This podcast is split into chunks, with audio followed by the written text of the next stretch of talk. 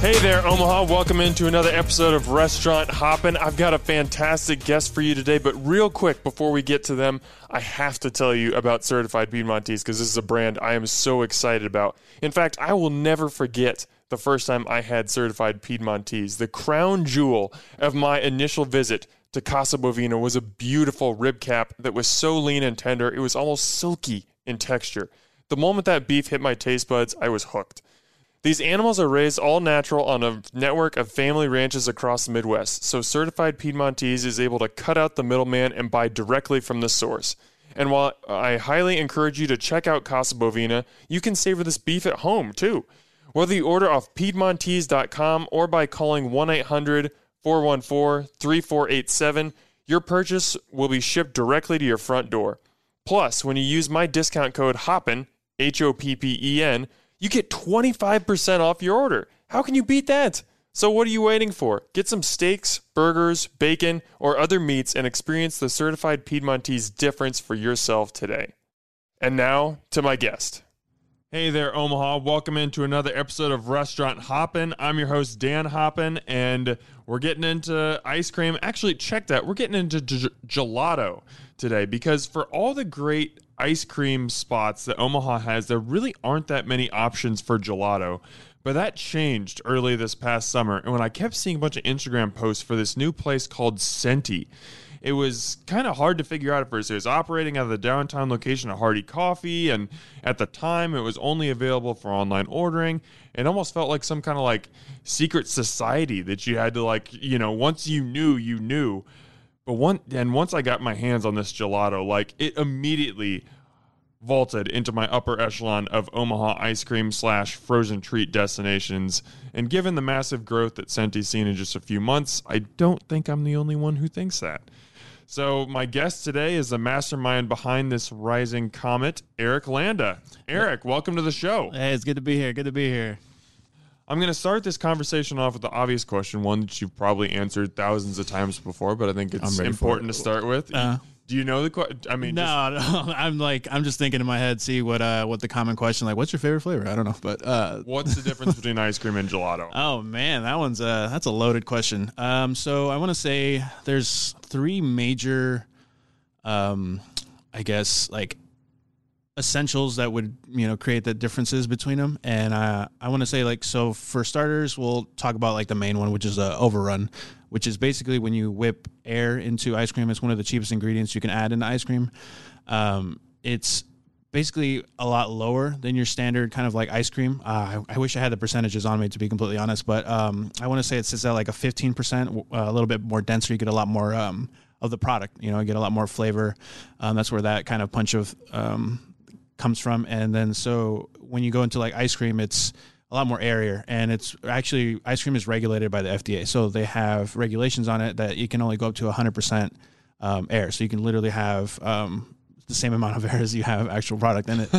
um, and so they regulate it to that point. And um, uh, one cool thing I like to, you know, uh, say to that note is that when you go to like um, you go to the grocery store and you see uh, a product or a line, you know, it says, "Oh my, you know, this is like a vanilla," and then there's like a low fat vanilla of that same brand. A lot of the times, we'll just pump air into it, and so you'll get less of it. So essentially, it would be low fat. Interesting, right? It would be low fat, and it's a lot just it's easier to produce that way. Um, so it's kind of one of those kind of I gotcha, you know what I mean, moments. Um, but yeah, that's that's the way they like to talk about like the overrun. And so like, you know, when you do gelato, you you have to get like a gelato specific machine because it has to have a little bit more power in order to get that blade to spin, but it spins slower.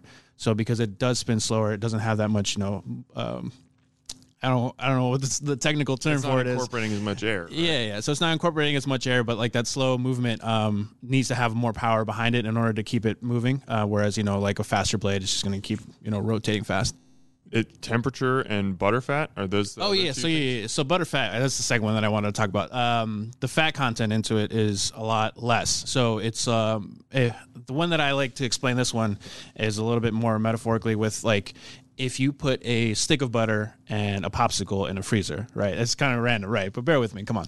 Um, you take a lick of that that butter and it's not you know, it's not as cold as you would see when you lick a popsicle, yet they're the same temperature. So when you think of butterfat, um, butterfat really kind of like coats your tongue it's less cold in a sense. Um, so when you go and have an ice cream, you know, you're going anywhere between I want to say 10% to about, you know, it goes you can go upwards like really pretty far with it. Um, and so the higher that you go with it, the more that'll coat the tongue, and the more the flavors will kind of like um, hold onto um, your uh, tongue. And then when you have like a gelato, it's a lot more like hard hitting, quick, um, but a lot of flavor, good punch. You know, you don't have that um, fat that really, you know, um, is separating you from all the flavors that come at you. And so gelato kind of sits anywhere between four to eight percent um, butterfat and butterfat, yeah, butterfat, milk fat, fat. Uh, and then so you have, you know, right. So that's kind of like where the differences are um, in butterfat. Uh, and I'm trying to think. Oh, and so when you like serve it as well, it's a little bit different. Um, when you know traditionally you serve like ice cream, you get like your scoops. You know, you get like little kind of I call them like little claws, right? So you claw into the ice cream and scoop it out. When it comes to you know kind of serving gelato, it's um, it's more of like a it's served at a more warm temperature, but it's also served at you with a spade. So it's a it's a complete different kind of like you know scoopability thing, and you see a lot of like traditional waves and things and artistic waves. So if you ever see like a picture of um, of some gelato being made, you'll sometimes see like little hills and valleys of waves. It'll show you that's kind of like authentic, and that's kind of like art style that they go for with those kinds of things. I love that you brought up the butterfat content, and obviously fat being a part of ice cream, like that's awesome. We're not trying to disparage that. Like, right, right, right. Fat, fat is good. Fat is flavor. But you mentioned it does. It coats the tongue and like when you have gelato, you're able to experience those intense flavors. Just they they punch you, mm. and I think that was my first experience with Centi. I still remember the taro was the first one that I tried, and it was just like, bam, yeah. That like you just you feel it right away. Same with the vanilla. Like it's not a traditional vanilla, but it's that bourbon vanilla that is just hitting you with that just nice, sweet, delicate flavor. I mean, and it just goes across the board with all your flavors, with the chocolate, with the peppermint. I mean, it's just that that flavor is so intense what was it that attracted you to gelato over just a traditional ice cream? So I, I did a lot of ice cream uh, practicing, uh, you know, kind of just over the couple of years, and I did a lot of research and stuff. And so I wanted to kind of bring something new to Omaha. Like, you know, I, we have you know some pretty good ice cream shops, you know, all around. We got some soft serve ice cream shops as well. Um, and so I was like, you know, what is something different that I can bring? You know, and I had a, like a lot of like, oh yeah, maybe I should try to do sorbets or maybe do popsicles, you know, kind of thing. And uh, for whatever reason, you know, it was something that connected me to trying something different, you know, and bringing in like, you know, gelato. And so gelato is something I did, you know, a little research more like, oh, okay. And that's where I, you know, learned about, oh, it has less butter fat. It's more dense, you know, has a lot of flavor. It gets pun, you know, all these punches. And like, it, it just seemed really like kind of one of those things I think uh, Omaha would be really interested in. And so that's, that's what really got me into doing gelato. Now, for anyone who's listening to this right now and is just like, okay, I'm I'm sold. I have to try this ASAP. Just got to hit you with the quick details. Centi is located inside the downtown location of Hardy Coffee, which is just off 11th and Jones Street. Uh, it's open 2 to 8 p.m. Wednesday through Sunday, and you can also order pints and cookie sandwiches at centigelato.com. One of the things that I think is most unique about Centi and really draws me to it is just the flavors. Yeah. The the the flavors that you offer are so different than you'll find at the traditional ice cream shop. I mean, to name just a few of them, taro, PB and J. You've done a coconut lime. You've done a Mexican chocolate, uh, orange Julius. Like, and, and these these flavors are constantly rotating. They won't all be available all at the same time, but even your vanilla, like I just mentioned, it's not the standard vanilla. It's a bourbon vanilla, which doesn't have the booze, which a mistake that I made when I first tried it. But it's actually a uh, it's from Madagascar. It's just a different type of vanilla. Yeah.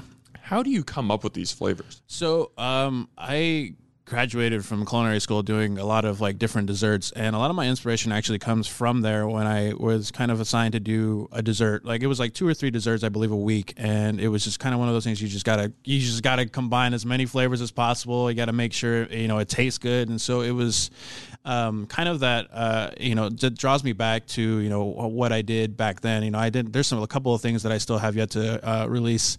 So like some mango, um, like a mango nata thing. It seems like really interesting to try and do with like a sorbet. Like those just things just kind of speak to me. You know, things that I've already done and tried. That's you know, tried and true. You know. Um, uh, so those those are kind of what I like to do. Um, you know, small like strawberry and basil works really well. You, add some white chocolate, white chocolate and strawberry work really well. So combine all three of those together. You know, you got your strawberry, white chocolate, basil, um, and so that's just like kind of an idea. And so I'll like I'll sit there and I'll um, I'll try and you know put two and two together and I'll do some research. You know, I'll look online to see um, what people are doing with these kinds of flavors, and I start to see like, oh yeah, maybe this goes well with this, and oh maybe I'll switch to basil and I'll switch. I'll do some thyme. You know, just kind of make it unique. Um, and so every every flavor has a lot of like kind of me and my experience into it um, and all of the desserts that I've ever done. Like the, for example, like you mentioned the Orange Julius. Um, Orange Julius was something that my mother uh, used to take me to.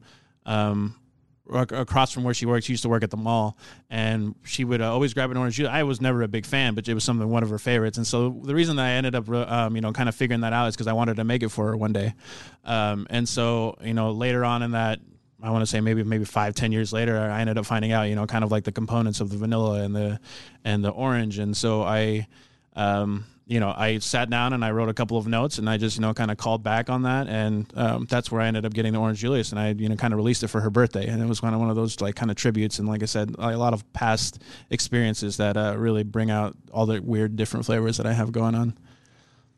Like, how, how much easier is it to get inspired by a flavor and like really get into the R&D process when it has a personal connection like that?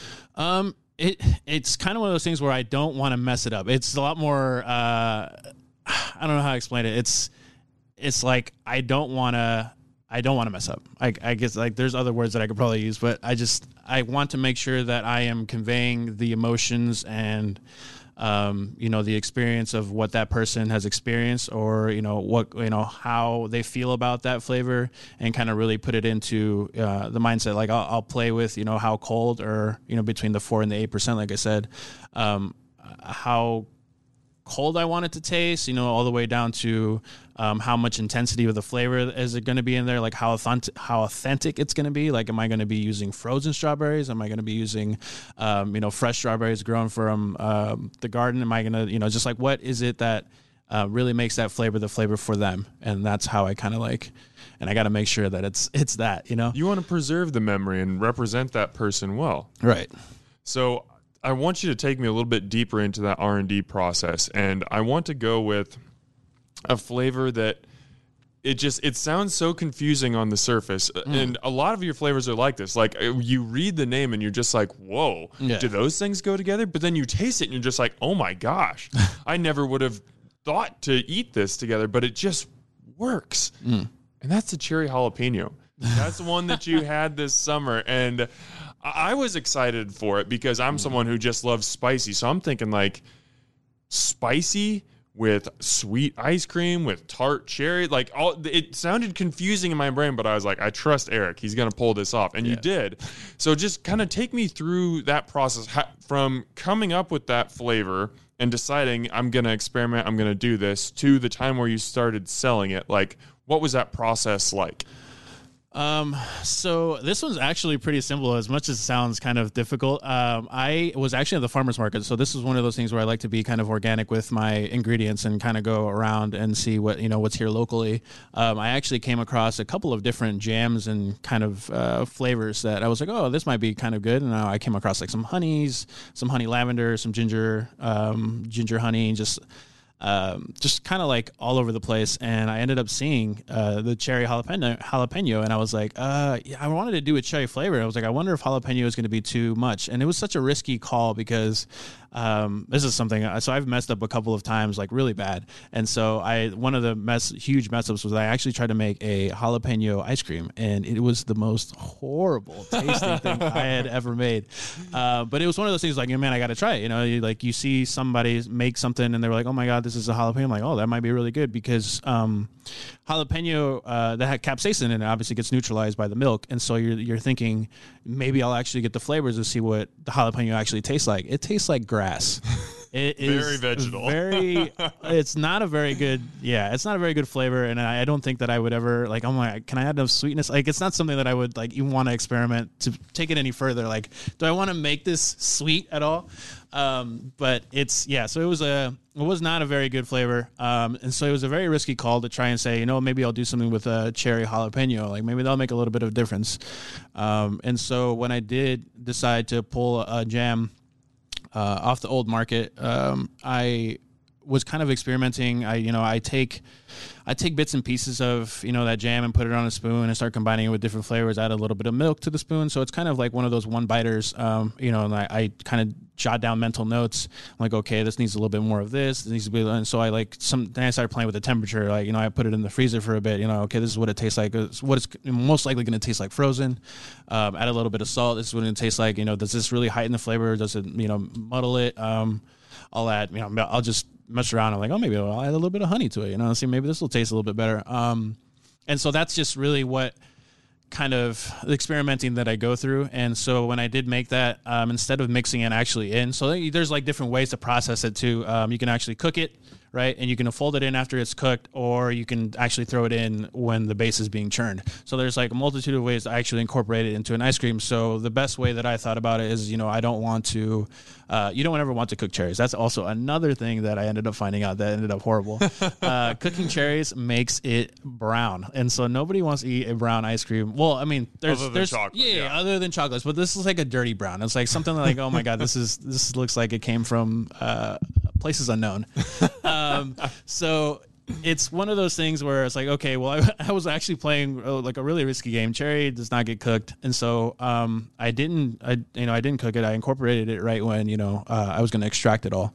Um, and I believe I added a little bit of almond to it, but I can't really remember because almond and cherry works really well together. And so I had a little bit of almonds in um, in house, and so um, it was one of those things where I infused the milk with almond, and I added that cherry jam and folded it into it, and you know, kind of just basically made a new a new gelato there. So Oh, it worked. That it was delicious, and I'd love to see it come back at some point. Uh, what flavor are you most proud of? Oh man, that's that's really. I'm proud of all my flavors. They're all my children, really. Um, Okay, well, how about this? Either either a personal favorite Okay. or one that like you had to work really hard on and it was difficult to get from ideation to the final line, but when you got there you were just like heck yes. Okay. I'm proud of this. Let's go. That's going to be two different answers then. So one that I'm really proud of is the taro. Like taro was one of those things where it was like something completely new to me. Um, I've had like I'd barely had any. I'd never had any boba with taro in it. So I had you know that's kind of where the main flavor comes from. Um, and so I like spent weeks like kind of just trying it like okay this is what it tastes like and when it gets warm okay this is what it tastes like when it gets warm you know so kind of so kind of like I, I got how do I mimic mimic this flavor um, and so I did research on it you know it's a root vegetable um, I get mine from Taiwan um, and so it's like you know looking at the properties of it um, it's actually toxic so it's a toxic vegetable if you eat it raw. Um, so it has to go through a bunch of different processes. So now I have to find like a purveyor that is able to work through those processes because I'm not going to take that risk. You know, I'm not going to, I'm not getting anybody sick or killed or whatever. So it's like, um, so then I ended up finding. uh, So I I got like four different suppliers of taro, and so now I'm kind of like mixing it with different things, right? So I'm mixing with water, mixing it with milk. Uh, which one tastes better? Which one's be- more bitter? Can I add more sugar to this? Will this make it taste better? Um, and so when I finally came down to um, what I had experienced, you know, having boba, and I'm like, I think this is the this is the move right here. Like it's got that purple, you know, color. Um, and it's not like it's not like overly purple, right? It's not like you see something in the ultraviolet uh, regions, but it's got that you know kind of nice calm taste to it. It's it's very you just wouldn't expect it to be a vegetable, and so I think that's what I like most about it is that you know people aren't expecting this flavor and they really enjoy it and they come back. And I've had I've had somebody come in on Sunday like their son constantly requested it, so I brought it back, and it's just one of those things you know that's just like it's very unique, and I think a lot of people do enjoy it. Um, the one that's the most like most proud of is the chocolate, like that I just now- straight up chocolate. Well, the one that Oh, I have now, absolute the chocolate, absolute yes. chocolate. Yes, yes. Uh, so the reason that that one is because it was so difficult to try and please everybody that enjoys chocolate, um, because everybody's on a different spectrum. They're all like, "Oh, I like it a little bit more fatty. I like mine a little bit more deep. I like mine a little bit more milk chocolate." And it's like, well, what can I get to get the best chocolate? Um, and so this one was really intense. Um, for uh, research purposes. So I'm like, what makes chocolate chocolate? What makes it stand out? The processes of chocolate, getting the the cocoa, like what what is where am I getting it from? Like what kind of chocolate am I going to be using? Like it, it's so much down to you know what chocolate am I using to how am I going to uh like expand it, make it better, like make it make more outstanding than it is. Um, and so there's salt that you add to chocolate that makes it a little bit more outstanding. There's coffee that you add to chocolate that makes a little more, and it's just little hints of you know salt and coffee that kind of bring a little the notes of chocolate out. Um, the amount of sweetness is very important because you have anywhere from a range of you know 72 percent um, dark chocolate all the way down to like you got milk chocolate and that sits around um, you know like the middle ranges and then milk and then white chocolate which is doesn't have any cocoa at all.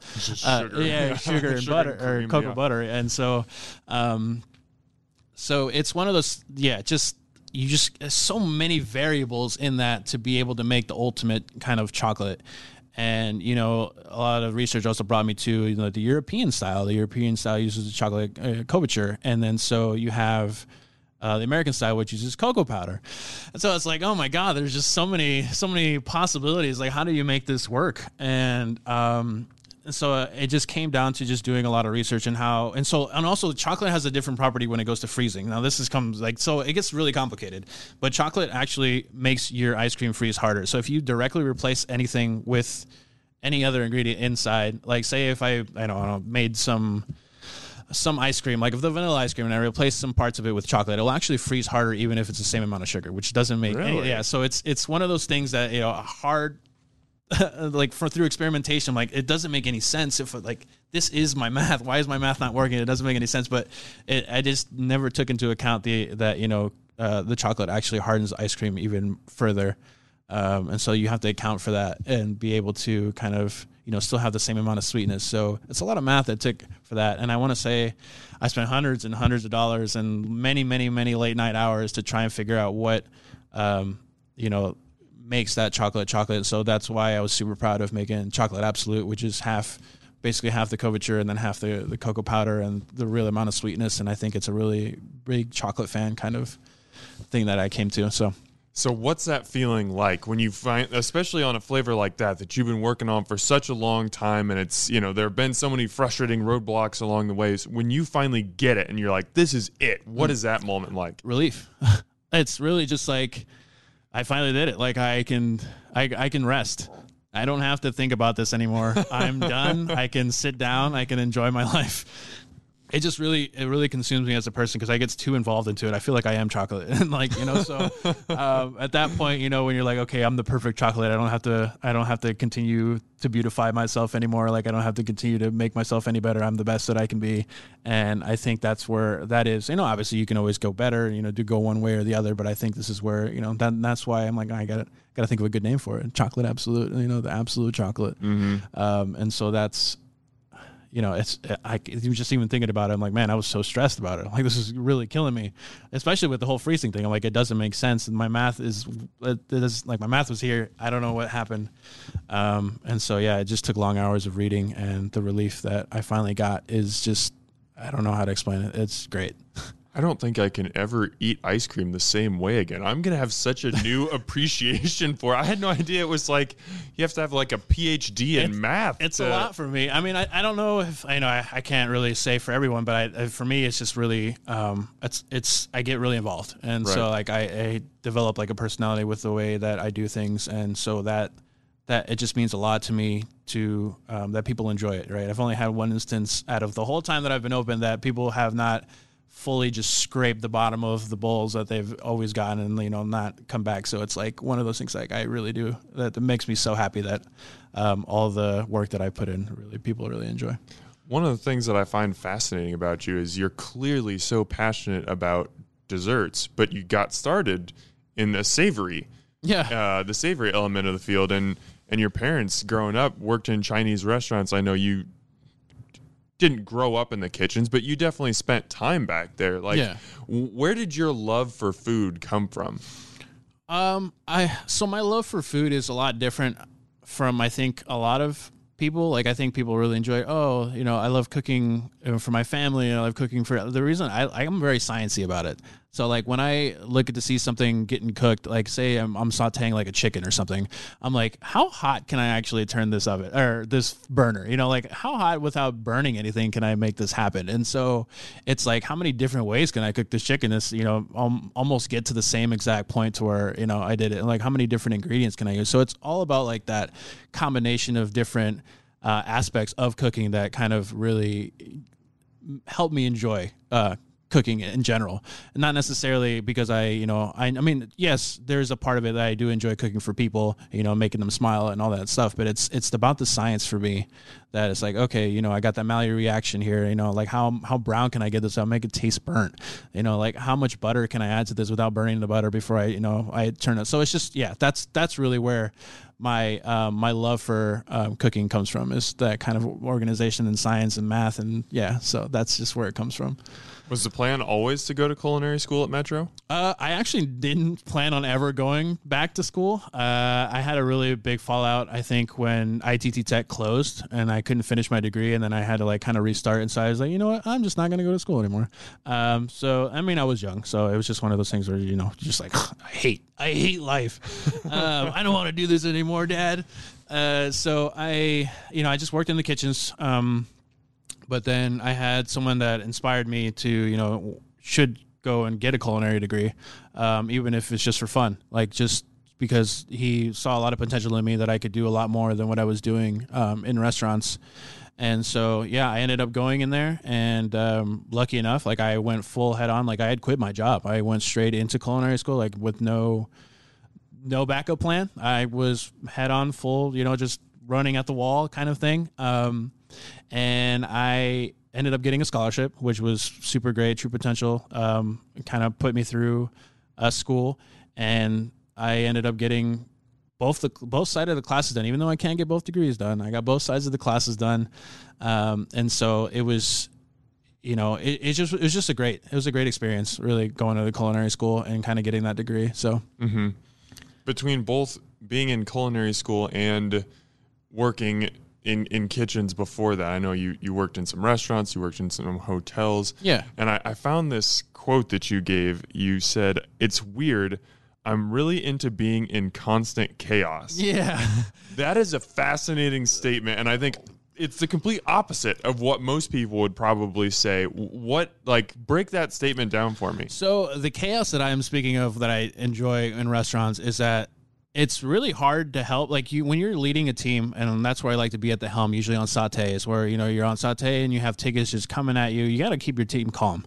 You know you got to be the person that's like really um, has got his things together because like if your head the head of the helm you know is like panicking like the whole and operation the whole ship's yeah, going down. the whole operation falls down. So you have that kind of like um, obligatory you know kind of stance that you have to take um, and lead your team. And it's that chaos where you have like 20 tickets coming in, you have 40, like, you know, like a reservation of 20 that is unexpected. You have people making modifications, you know, you got your servers coming in, you have, it's just a lot that comes at you at once, especially in like a really, like a fast paced restaurant.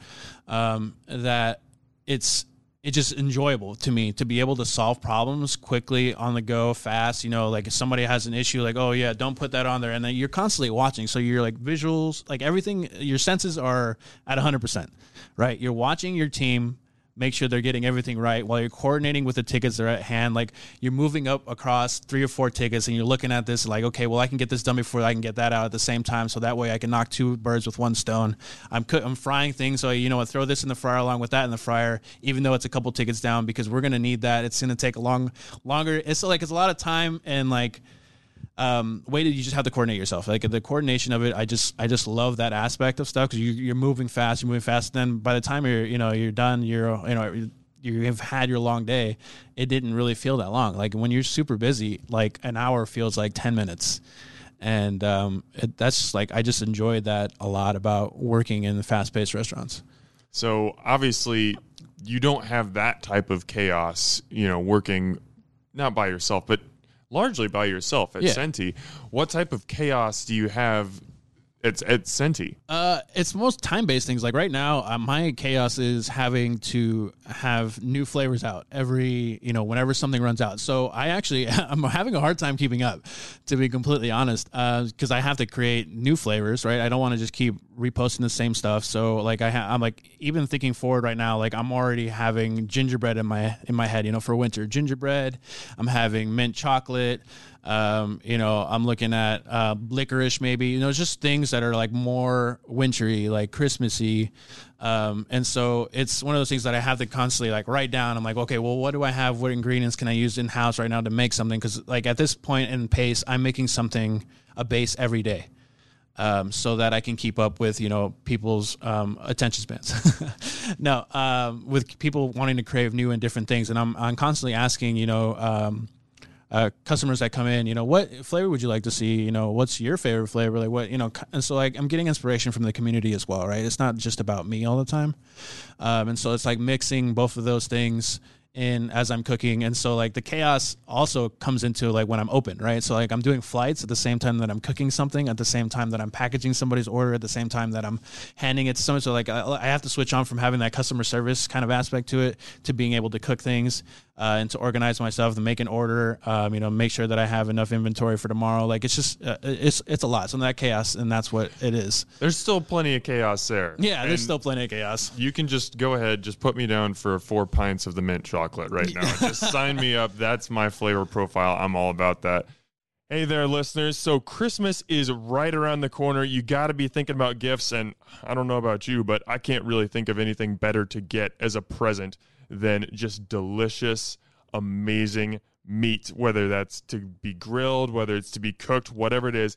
And Certified Piedmontese is the place to get it from. When you shop from Certified Piedmontese, you know you are getting quality products that are locally sourced. Uh, the selection is incredible. You can get all kinds of different meats.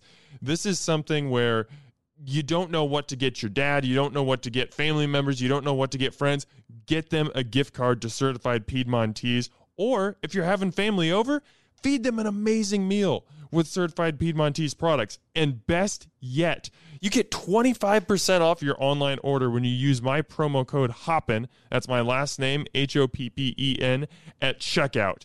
So make the holidays truly special this year with Certified Piedmontese. And now, back to my guest. So you're at Metro and you mm-hmm. you come in with a savory background. Right. At what point did you find yourself kind of gravitate gravitating, excuse me, toward the sweet courses? Uh so I decided, you know, I was going to take both sides of um, culinary, which is the savory and the the sweet side. And so um, right when I started doing the sweet side, I got inspired. Um, I had an instructor by the name of uh, Chef Mar Janet Mars, her full name, Chef Mar, and she was really um, very strict about how desserts, you know, kind of which is kind of like my um, kind of like my background on how I like to do things too. Like it's just very, um, you know, methodical, very like you have to be able to do this and you, you do it correctly. And this is how you do it. You take it to this temperature kind of thing. Okay. Um, and so we worked really well. And so I think she really inspired me to do a lot of stuff because she, I would stay after class and kind of like experiment with her on a lot of different things. And she would take on different projects and I would kind of watch her and see what she would do with things. And so she gave me a lot of inspiration on um, the whole dessert aspect. And that, that kind of drew a lot of my interest. Um, and she kind of supported me through when I was doing, you know, ice cream. Um, well, she supported me, and then sometimes she didn't. But uh, uh, I did a lot of like ice cream. I, I did um, what, what, do we call it? I did like a, a collaboration with Kaite at one point, and where I did uh, alcohol and ice cream. And so she was there for that, and she was telling me like, you know, you, you just got to keep moving, you got to do it. And so she was like, she was giving me that pressure that I needed in order to be able to be successful and uh, delivering the amount of uh, different flavors that I needed to put out because I was so like I need to think about this a lot more, you know. Like, I, and but it's like the the the timeline was you know getting really close. It was just getting closer and closer, and she was like, "Just go." You know what I mean? Like, they're what's the worst they're gonna say? It's gonna be awful. Like, you just and you learn from it and you move on, and that's the kind of um, the motivation that I needed because or else I'd just be stuck kind of like in my whole thinking zone, and I would never be able to move forward. And so that was um, really important. Um, you know, obviously all the things that she ever taught me with you know temperatures, and, you know what kind of ingredients I can use. A lot of gastronomy was actually uh, important there too. So I do have a little bit of experience in being able to make vegan stuff um, because you know there, it uses uh, a little bit more. I don't want to say unorthodox, but a little bit more a different approach at um, making things. And so uh, yeah, so I mean that's really a, a, lot of a lot of my inspiration and uh, dedication to the craft really comes from her.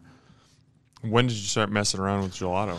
Ooh, so actually, I didn't make I didn't mess around with gelato like the the way that I describe it with you know low butterfat until I started Centi. To be completely honest, like that was a complete shot in the dark, um, because I had been making ice cream. I had been making ice cream this whole time. You know, I was making things with heavy cream and you know some a lot of butterfat, um, and so uh, and that's just you know I just didn't know what I was getting myself into really, and and it's turning out really well. Um, I'm learning as I go, but I'm also learning a lot. I, I, tend to pick up things really quick when it's you know under pressure uh, to making the things correct and you know right and make sure that it is gelato. And so that you know that's the first time really that I've made gelato was this time. Was the plan always to start a business? Um, yes, I actually came from streaming on Twitch, which like in a sense was its own business. You know, you have to do your own advertising, your whole audio recordings, like lighting, like it's just so immersive. The different types of things you have to do. Um, you have to go down to conventions, you have to meet fans, you know, it's just a lot of yeah, it's just a lot of things that you have to do all at once, and uh, and so that was kind of like the whole business, and I really enjoy that being my own person, like being my own boss. I didn't have to listen to anybody. Um, you know, tell me that oh, I have to be up and at this time at a certain point, or I had to do all these different things. Like it was the things that I decided to choose that were most that was best for my um, the, my growth, and um, that aspect of it was always with me. And like even when I started to go um, back into uh, the restaurants, well, not really back. I just I was always doing that part time, uh, just doing the restaurants, and I like was I really missed it. You know, I really missed doing the whole business thing, and so I had to get a couple of investors, and I think I I'm in a good spot right now, you know, like with, with, the whole business, and I really like the way that things are going. You know, it's it's the projections are there. You know, like things are exceeding my expectations, really, um, and so I'm really happy that I did start, you know, a biz- a physical business uh, versus you know like a personality. So where'd the name come from? Centi. Mm-hmm. So Centi, uh, I'm very into semantics. Uh, I love doing a lot of wordplay, and so Centi really comes from the the literal definition was like hundredth or hundredth, um, and so it's like I measure to the hundredth of a gram. So everything that I do is, you know, kind of has that precision. You love math. Yeah, man. I do love math. I You're do. not kidding. Yeah, my Excel spreadsheets, I don't even want to talk about them. But um, yeah, so the math is, you know, Centi is, you know, a hundredth of a gram. I'm making sure that you know all the ingredients are kind of matched up. Um, but more importantly, you know, I put 100% of myself into you know all the like I would like we talked about, um, and also uh, Centi is the prefix for centigrade, which is what I measure all of my ingredients in in terms of like temperature wise. Like you can see my freezer sits at negative 20 um, centigrade, and my you know so like it's it's, it's just those things that um, little details that I like to incorporate. I think I'm starting to understand even greater why your flavors just have that extra intensity and just your your product is so consistent because you are meticulous and everything is just it's very measured it's very thought out it's not just throwing stuff together but it is experiment document like every like you said everything down to the 100th of a gram the the freezer has to be exactly you know at this temperature. Mm. The the amount of detail is just so much deeper than I think just the random diner, myself included, would even think of as they as they try your product. It's really incredible. How did you get hooked up with Hardy Coffee? Oh, this one's uh, this one's a good story. So we'll start out with um, Chef Mar uh, wanted me to get a feel for what it would be like at a bakery because she didn't think that I would want to be, you know, um, working in a an, and just in a pastry. I don't think anybody ever really expected me to go that route. Um, but she was like, kind of like, oh, does he really belong in this class? It was kind of one of those things. And so she's like, you need to go work at a bakery to figure out to see if this is what you want to do. And so I was like, I respected it. And I was like, okay. So I ended up, um, and at the time, a friend, Lindy, uh, who, who owns Nibs Chocolates, um, Lindy Pearson, awesome human. awesome. Uh, I had uh, classes with her, so we were kind of we were friends, and I mean we're still friends, but we're uh, we were um, friends in college, and she had actually just started working at a bakery. She's like, and this was at Hardy Coffee, and I was like, oh man, do they have any spots available? I totally would love to, you know, kind of work with a friend already, so it feels a little bit more comfortable. And so I ended up uh, interviewing with uh, Autumn, Autumn herself, the owner, um, and she uh, she took me to a different uh, coffee place, which was really random. um, the interview actually was actually held at um, which is the bike union, which is now completely different. I can't remember the name of the new place, but it, it was at the bike union, and it was with the HR, I believe. That's what um, she had said the role of the other person was. I can't remember her name. I'm gonna feel so bad. Please don't listen to this podcast.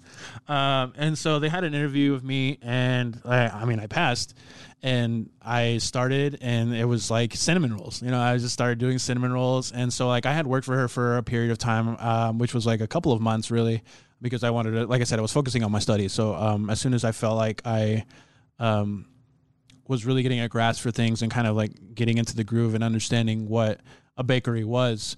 Um, I I went back to my studies and you know I was still uh, you know I, I met Autumn and so we were still kind of like I want to say friends because we really didn't talk too much. She was in and out, but we she, we, we knew each other. And um, I think at one point, and I don't remember how this happened, um, but I was in the downtown location and uh, where Ascenti is right now, and we had gone to the back, and she was just kind of explaining things because uh, I was just kind of curious of like what she, what what happens in the back, what happened to the old bakery? Because that's where the old bakery used to be, and uh, she was explaining to me that um, you know Artemis used to be in this. Um, in the space and and I was just for whatever reason I was like so what are you doing with it now?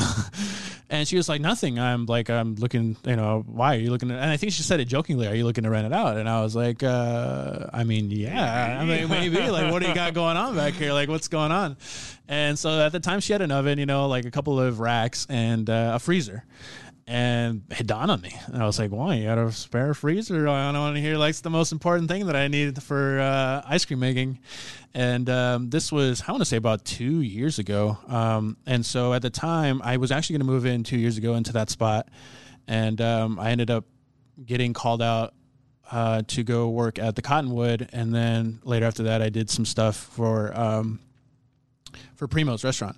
And so after that, uh, I was like, I gotta go, I gotta commit to what I was gonna tell her. It's like I want to move into the spot, and so and she had like I didn't know this at the time, but she actually had reserved it to me for that time, um, and and so like she was like, yeah, I kept this space for you because you know we had agreed on it, and so I was like, well, thank you so much, and kind of one of those things where like, I better not mess this up, you know what I mean? So um, as soon as I got out of the primo, I know I, I said my goodbyes there because I said I was gonna start my own business, and so I went full head on. You know, I bought a machine, a very expensive machine that I don't like to talk about because that hurt my pockets a lot. And I was like, okay, I'll look. I'm eating rice and chicken for the next uh, for the foreseeable future.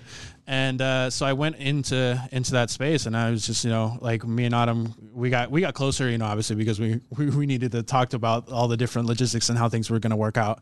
And um, at first, you know, it was like a commissary kitchen kind of uh, type vibe, and you know, then I started doing you know collaborations with them, you know, doing um, ice cream cookie sandwiches with them. Um, we did an affogato um, event and root beer float event uh, just recently. So uh, yeah, we've gotten pretty close. And you just have the Hardy chip flavor too. Yeah, and the Hardy chip flavor. Uh, yeah, obviously we got to have the coffee flavor. We kind of dumb. like, oh yeah, we want some coffee, but wait, you don't know coffee, you know coffee uh-huh. gelato. What's going on? Um, so yeah, that that was that was a lot of fun making too. So originally, mm. before you started doing flights, before you started like having a forward facing area in yeah. Hardy, it was just people just ordered online. Yeah. They just went to the website, they saw what pints are available. You'd say, all right, come in Friday at 10 o'clock or whatever it is, or between 10 and noon and pick up your flights. Like, that's just such a unique business model. And I remember when I first tried it, I would tell people about it, and they're like, okay, like, I'm going to go down there and try it. And I was like, well, you, you, you can't quite do that yeah. yet. So it was just all very unique. How did you kind of get the business off the ground? How did you get the word out when you don't have that that forward facing ability to just serve the customer, you know, immediately. Right. So I don't have a display case and all these kind of weird jazz. It's really like a speakeasy. It was the best way that I can explain it because a customer said it to me. I'm like, you know what? That's the best way that I like to explain that too. Um, the it was kind of difficult because you know you go to an ice cream shop, you expect a whole display case, you expect somebody to serve you at the beginning, give you samples, kind of scoop stuff up um, for you, and you know ring you out at the end of the counter. Um, usually, it might not even be the same person, you know. So it's kind of like one of those things where you need uh, three or four people to kind of operate. Uh, I went in there, uh, just kind of like, okay, I have one person, one body. How am I going to be able to fulfill those functions as a normal ice cream shop um, in a space where I don't have, you know, I I, I don't have a display case. Um, I the only advertising really available to me is social media. It's not like I can have like a whole uh, a banner of stuff in somebody else's, you know, kind of like uh, the whole. I mean, the aesthetic of Hardy Coffee is beautiful. Like I'm not gonna just start tainting it. Um, and so I. It, it, was one of those things where I have to evolve, right? You have to evolve with the community. Um, at the time, like I was thinking, you know, this is a good strategy for someone that um, is coming in through you know the era of COVID, right? I mean, you could say that it's ended now or whatever, but you know, there's people that are they're still wearing masks, you know, still trying to protect themselves. They're um, not you know going into um, public places. So how could I make this both a ice cream shop, but also respecting people's wishes to you know be in that safe space? And so the to go is where it kind of really started out. And in the beginning, it was actually you would order one day um, and you wouldn't be able to pick it up until the next day. And so you had like a, a, deadline. So if you didn't meet the deadline, so if you didn't order before 10 o'clock in the morning of one day, it would not be ready until the next day, kind of thing. So it's it was kind of hard to explain that to people. And so even now, uh, explaining it right now, it makes me confused if that's exactly what it, it says that I'm saying. But um, so then we started slowly moving on. Um, I say we like I started slowly moving on to trying to do. Getting more cohesive in a way in a manner that it doesn't confuse people. so then it started being on like, okay, well, if you got it in before 10 a.m. that day, I can get it done for you that day.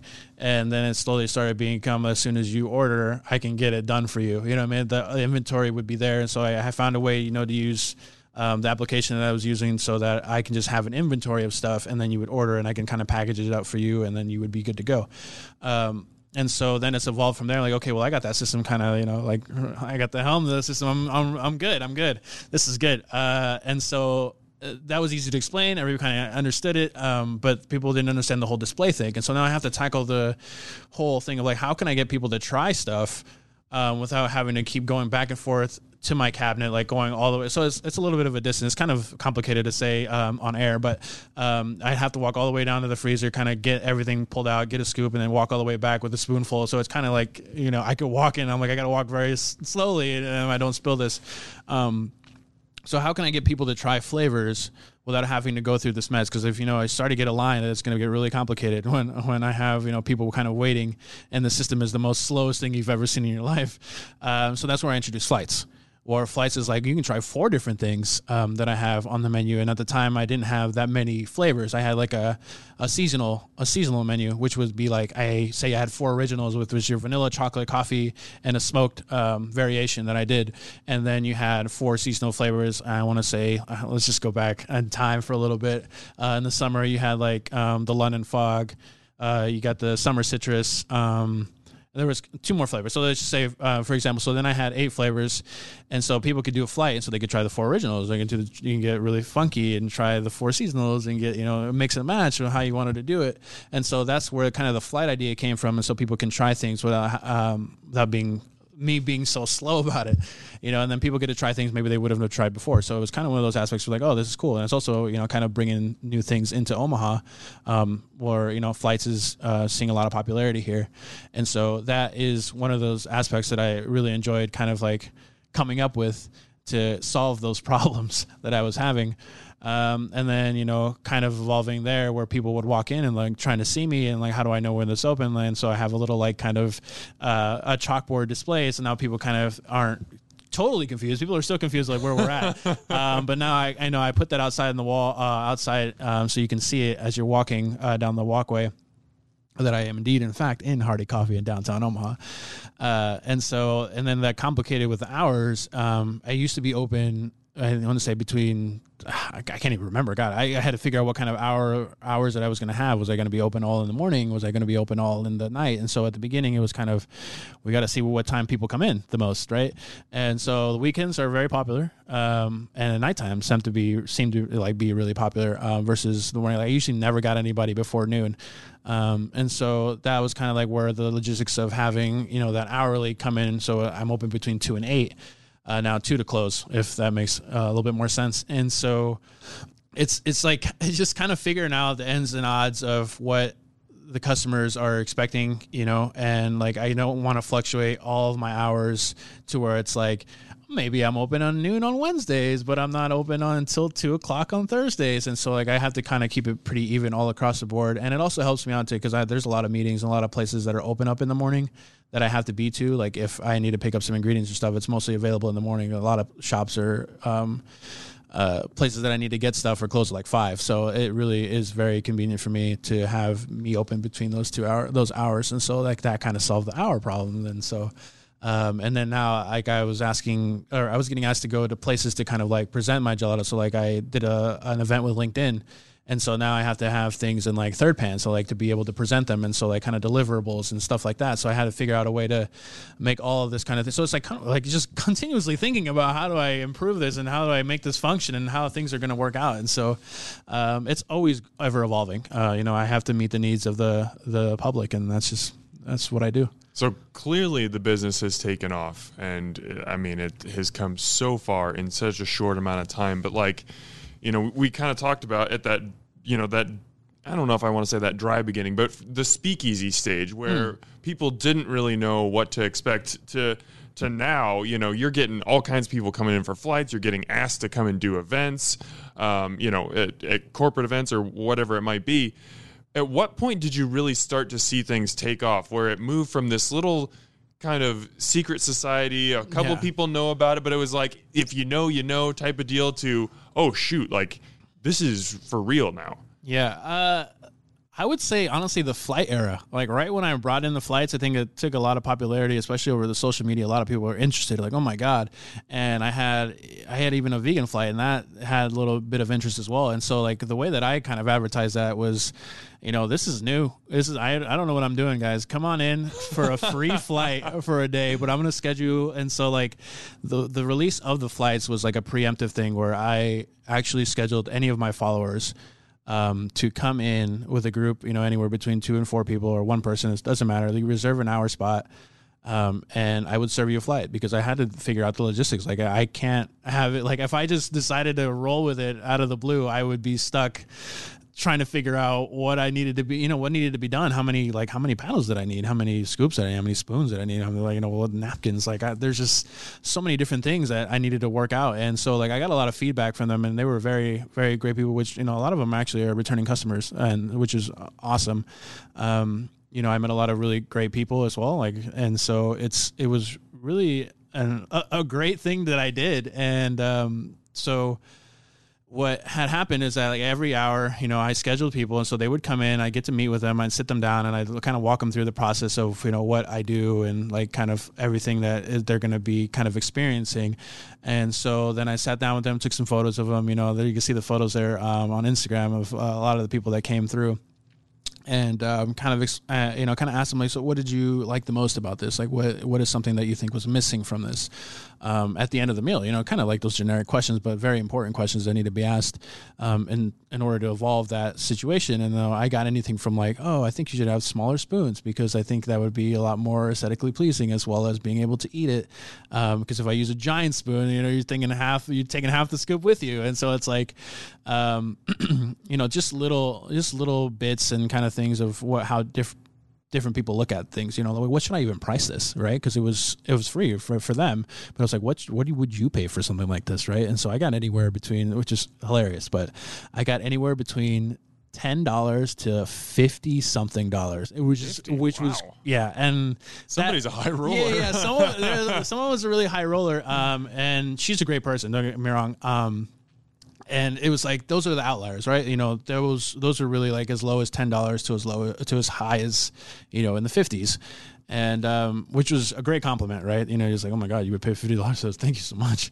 Um, and so it was so funny because when I first decided, I was like, "Oh, you know what? Like, I'll I'll price this."